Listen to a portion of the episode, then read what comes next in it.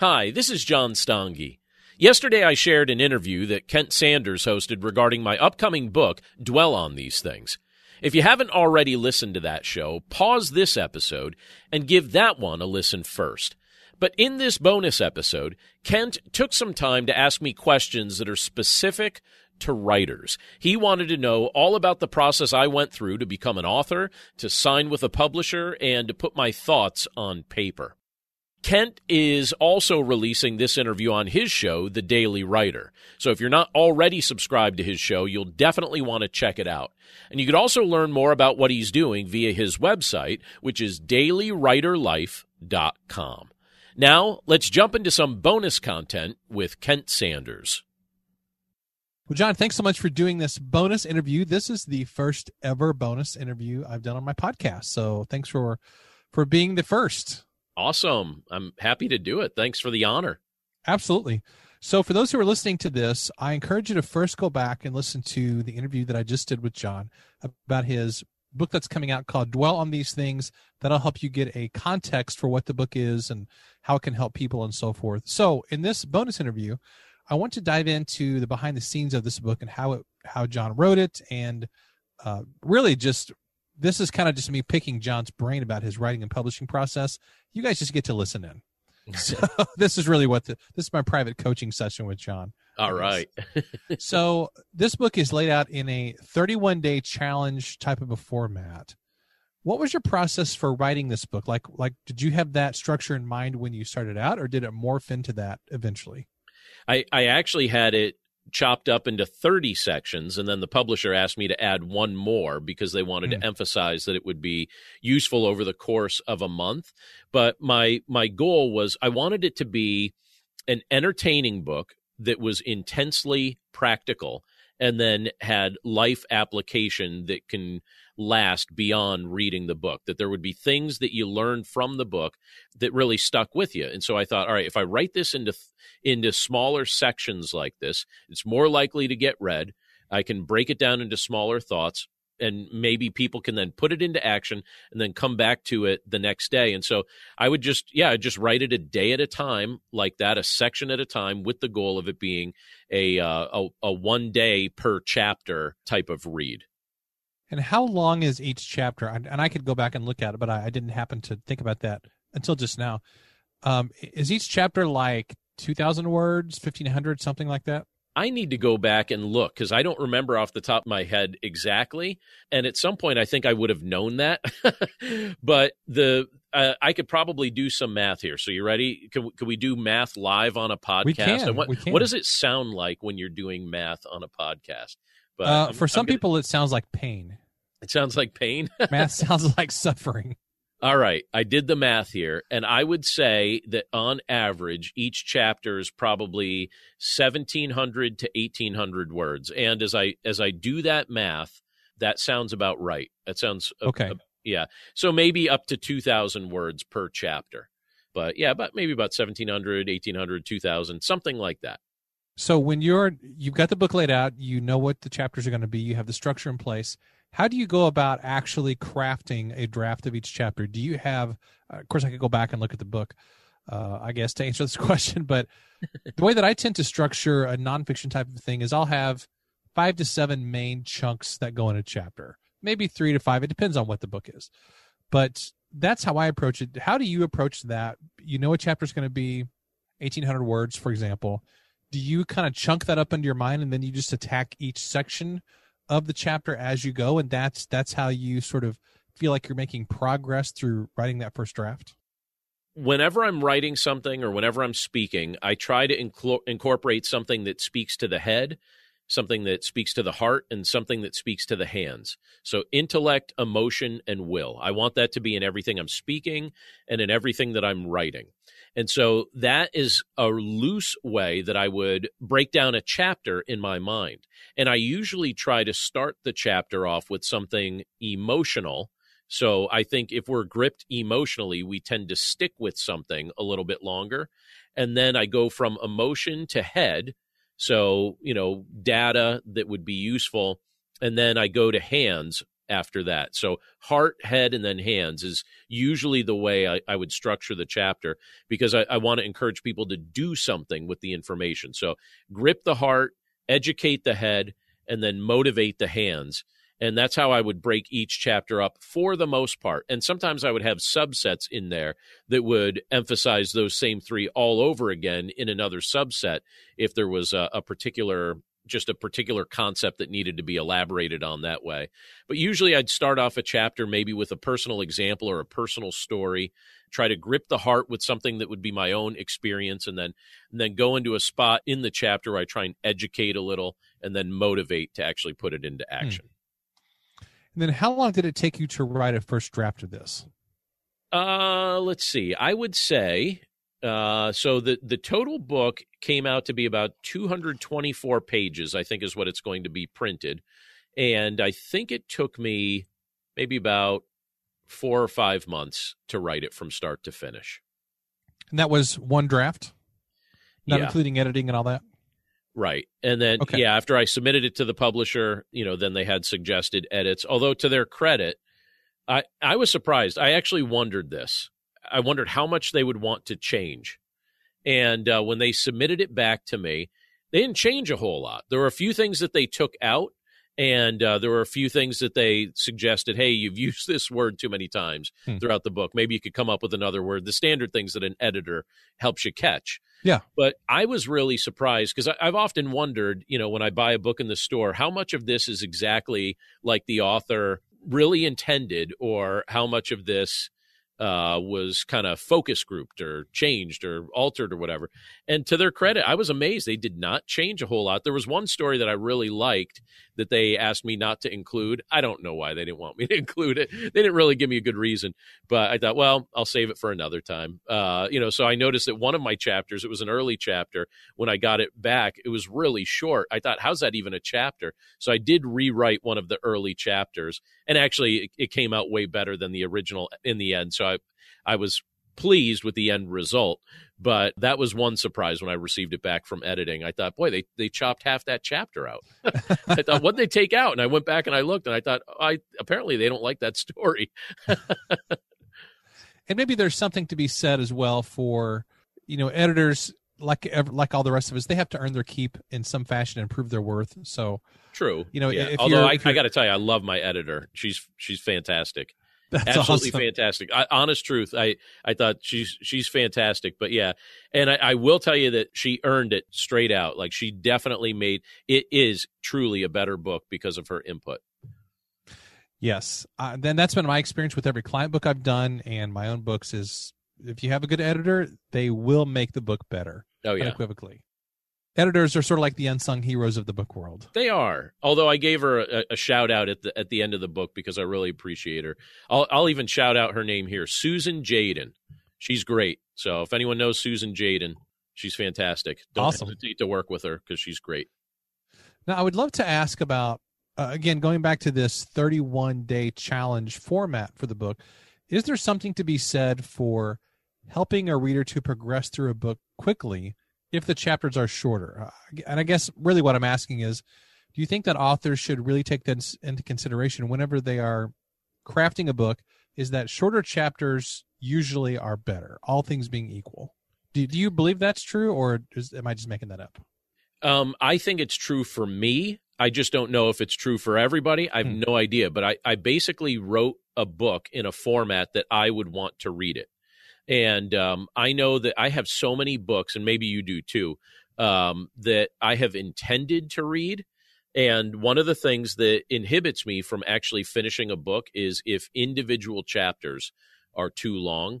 And um, yeah. and so I didn't want to make that mistake because this is a book that I actually want people to do something with it. And I thought if they don't actually complete it, it will have had no effect. Maybe they'll buy it, but it's just going to sit on a shelf. I have so many books even in the room I'm in right now in my my home office, I'm surrounded by books that someday I hope to read. But I know one of the things that that inhibit me from actually finishing those books is just the structure of the book. And so I, I thought if I structure this book in a practical way that you can consume one chapter at a time over the course of a month, and the chapters are just long enough that they hold your interest and teach a valuable concept, but not so long that you're just begging me to move on already. You know, that was kind of my approach with it. I really wrote the book to my own preferences as far as uh, chapter lengths and stuff like that. Hopefully, other people out there are like me, and if not, at least I know I will read the book. and, that has value in itself because in the process of writing a book, that changes you, and you're discovering new things, and you're expressing your creativity and so forth. So there is value just in in that part of the process. Now, some people listening to this are wondering all about the publishing process. Um, the question, probably foremost on many people's minds, is how do I get a traditional publishing deal? So, can you walk us through how that actually came about? Because I know you've self published a lot of stuff, mm-hmm. but this is your first traditionally published book. So, how did that actually happen? It amazes me that it happened. Uh, but my story is this I, I for years, I, I wanted to be an author.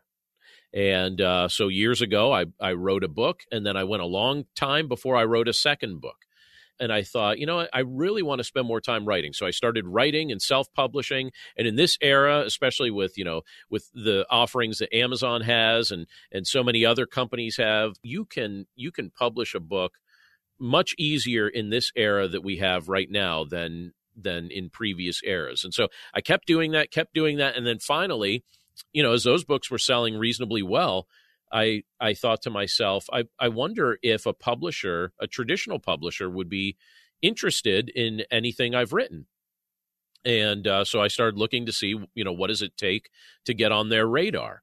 And what I discovered is you need an agent. And so I got an agent. And uh, so that was a process, just getting signed with an agent, because agents don't just take anyone. So I had to talk to agents and and then my agent asked me all right what are you working on? And i said well it's not even so much what i'm working on i just am curious about some of the stuff i've already written. Would a do you think a traditional publisher would be interested in that? He's like he said no they they don't want what you've already written they want your new stuff. Hmm. and uh, he said so what are you working on? And i told him what i was working on and he said the concept that I ended up writing out, you know, in the, the book that's about to be published here, he said that's the that's the thing I want you to focus on. He said, Don't worry about the other things you're writing, just focus on that one. Write a book proposal, send me some sample chapters, and I'm going to send that along to some publishing companies, and we'll see if they're interested in in uh, possibly signing you to a book deal. And so he shopped it around to the you know they talk about the big five right? So there's the big five publishers and he started with them and he he went through number one on his list and and they seemed a little interested but not enough to actually sign me. And then number two and then number three. And i thought i'm not going to take this personal because you know I, I believe what i've written here is good and if no one wants it that's fine. I'll continue to self-publish. That's maybe that's what i'm supposed to do. But the fourth company that he reached out to is penguin random house Penguin Random House is the biggest of all of them. Which and, is funny uh, that it was number four. I know. I was like, uh, yeah, you'd think that he would have started with them, right? And uh, he reached out to them, and they were very interested in it, and they wanted to talk to me and um, and you know hear more about the book, and then hear and and this is something that those uh, who are aspiring writers that listen to your podcast will definitely want to hear. They were just as much interested in my book as they were in my platform. So they hmm. wanted to know do you have a built in audience already? Now, thankfully, at this point, I did. Years ago, I did not. So I didn't know how important that was going to be to them. But I host several podcasts and I've uh, I have a blog and um, you know but my podcasts are kind of where my main connection with any you know with an audience would be and uh, so they wanted to know all sorts of things about downloads for the podcasts and and uh, you know tell us about who listens to your podcast and and stuff like that. And so i was i was amazed at how important that was to them because i thought the most important thing to a publisher would be the quality of the book. Hmm. but in this era in which we live in that's half of it that's certainly a huge part of it.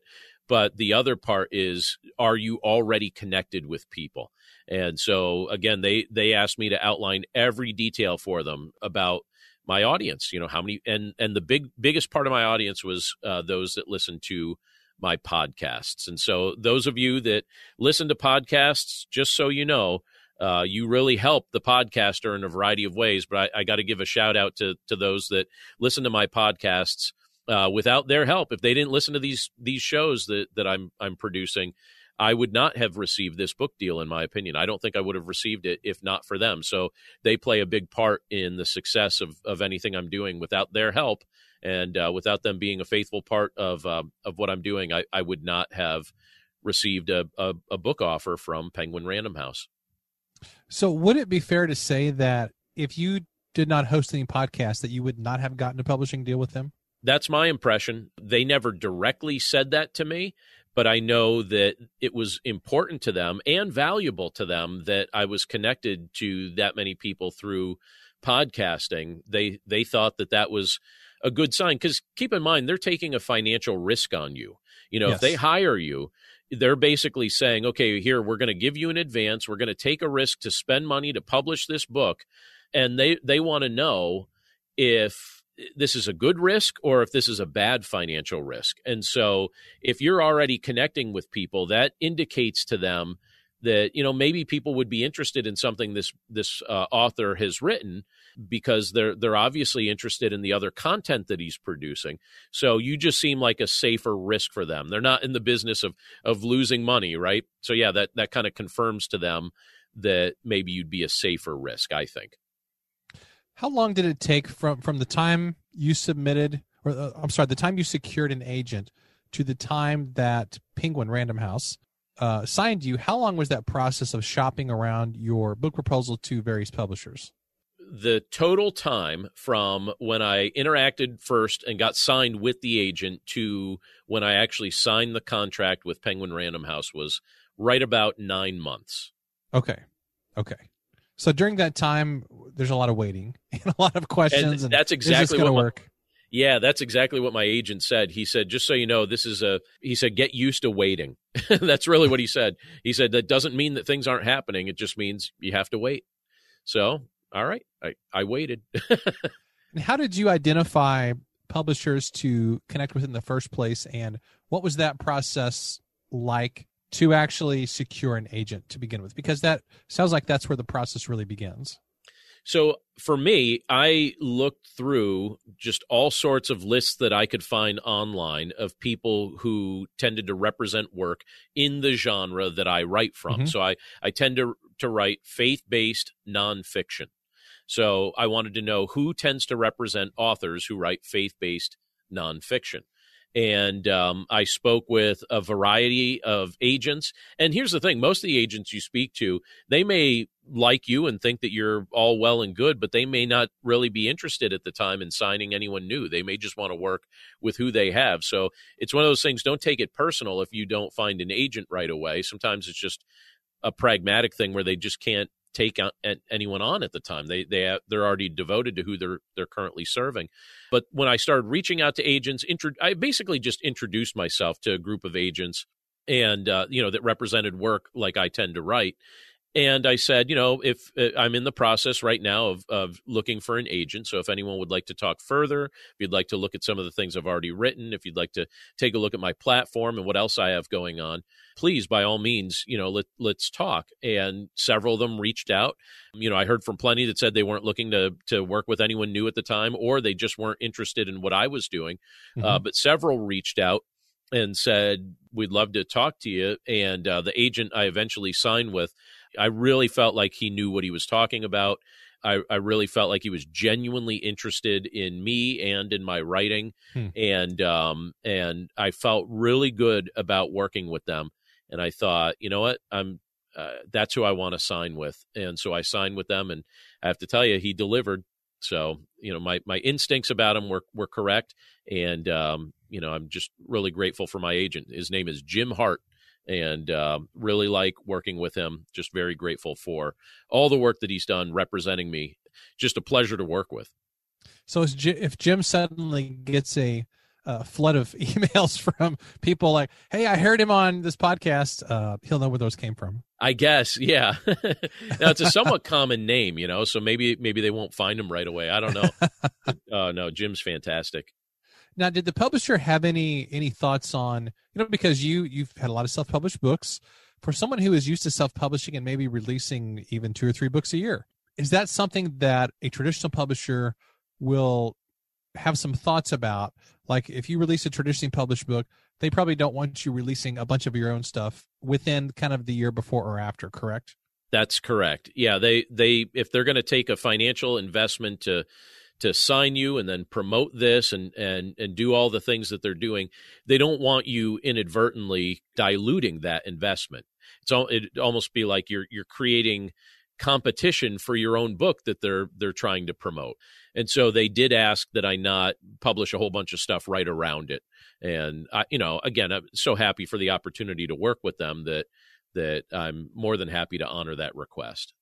Well it just makes sense marketing wise right yeah, if your favorite band comes out with seven albums in the same year, it kind of dilutes what they're they're doing. But if yeah, every two yeah. years they come out with one album, you know, they're able to uh, promote it better. They're able to tour to support it. They're you know, and I I, I think a, a book contract has a lot of similarity to that.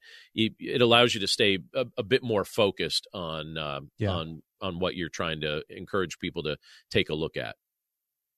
Okay, a couple more questions here. Um, for those who are thinking about writing a book, maybe they would like to do it.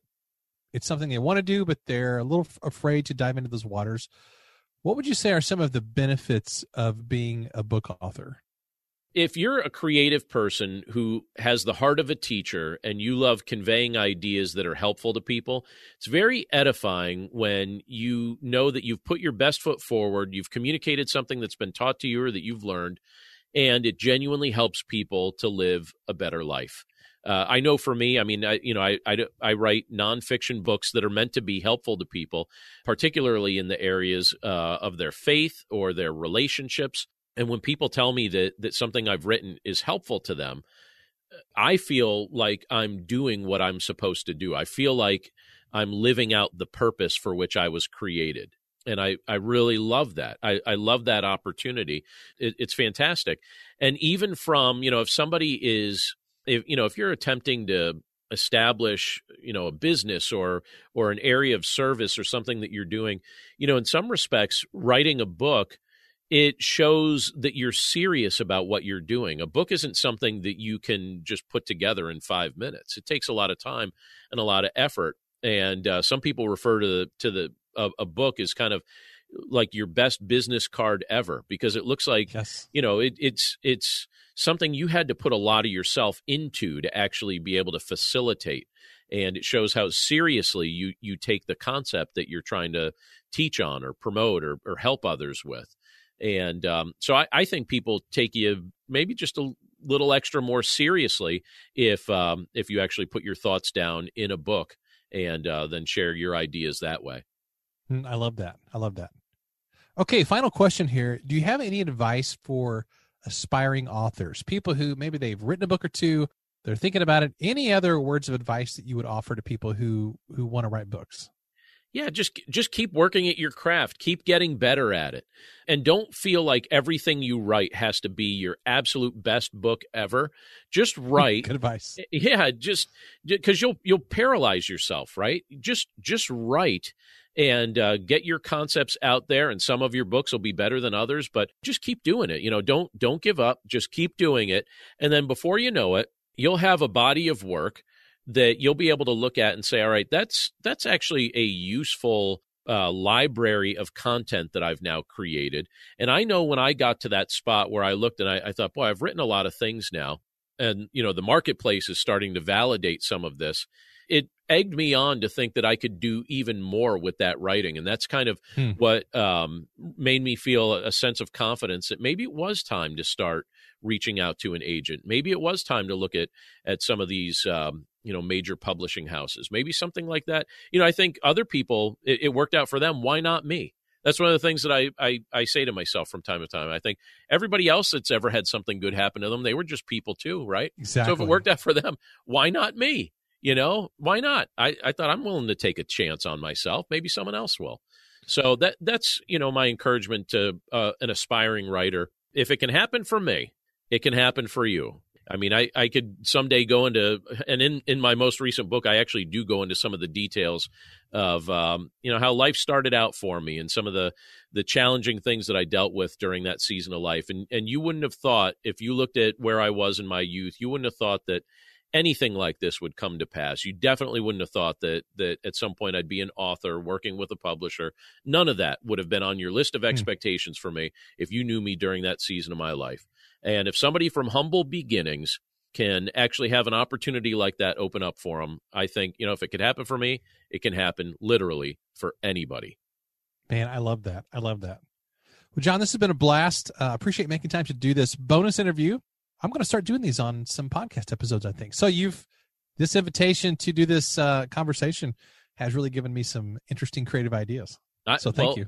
Th- that's awesome. And Kent, you're you're a great interviewer, so I, I, really appreciate your interview style. And thanks for giving me the opportunity to be the the first bonus round here. This is this was a a true pleasure, and uh, and just thanks for the investments that you make in writers. I know that you're what you're doing is making other people more confident in their writing, and you're teaching them skills that are very helpful. So I I consume your content. So thanks for the content well, thanks. that you put out there. That. And uh, I'm I'm a Kent Sanders fan, so it's a privilege to actually be on your show as well.